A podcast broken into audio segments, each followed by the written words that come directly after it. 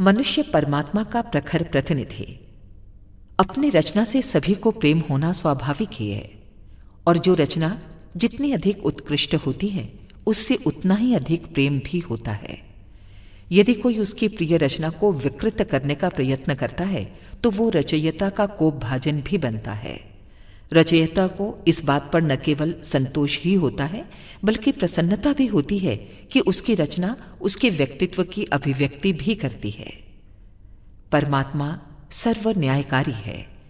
वो ऐसे भक्त को जो अपना सुख, अपना स्वार्थ ही सिद्ध करना चाहता हो, कभी प्यार नहीं कर सकता।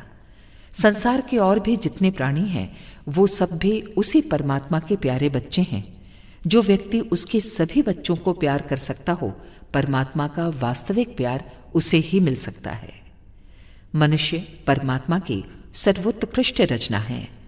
मनुष्य को उससे प्रेम भी है, जिसके प्रमाण स्वरूप इस महारचयिता की दी हुई महान चेतना और अनंत विवेक उसके पास है।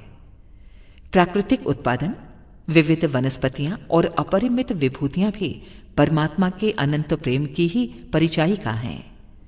इसकी कृतज्ञता स्वरूप मनुष्य का कर्तव्य है कि वो परमात्मा की कृपा और उसके व्यक्तित्व का उसी के अनुरूप प्रतिनिधित्व भी करे।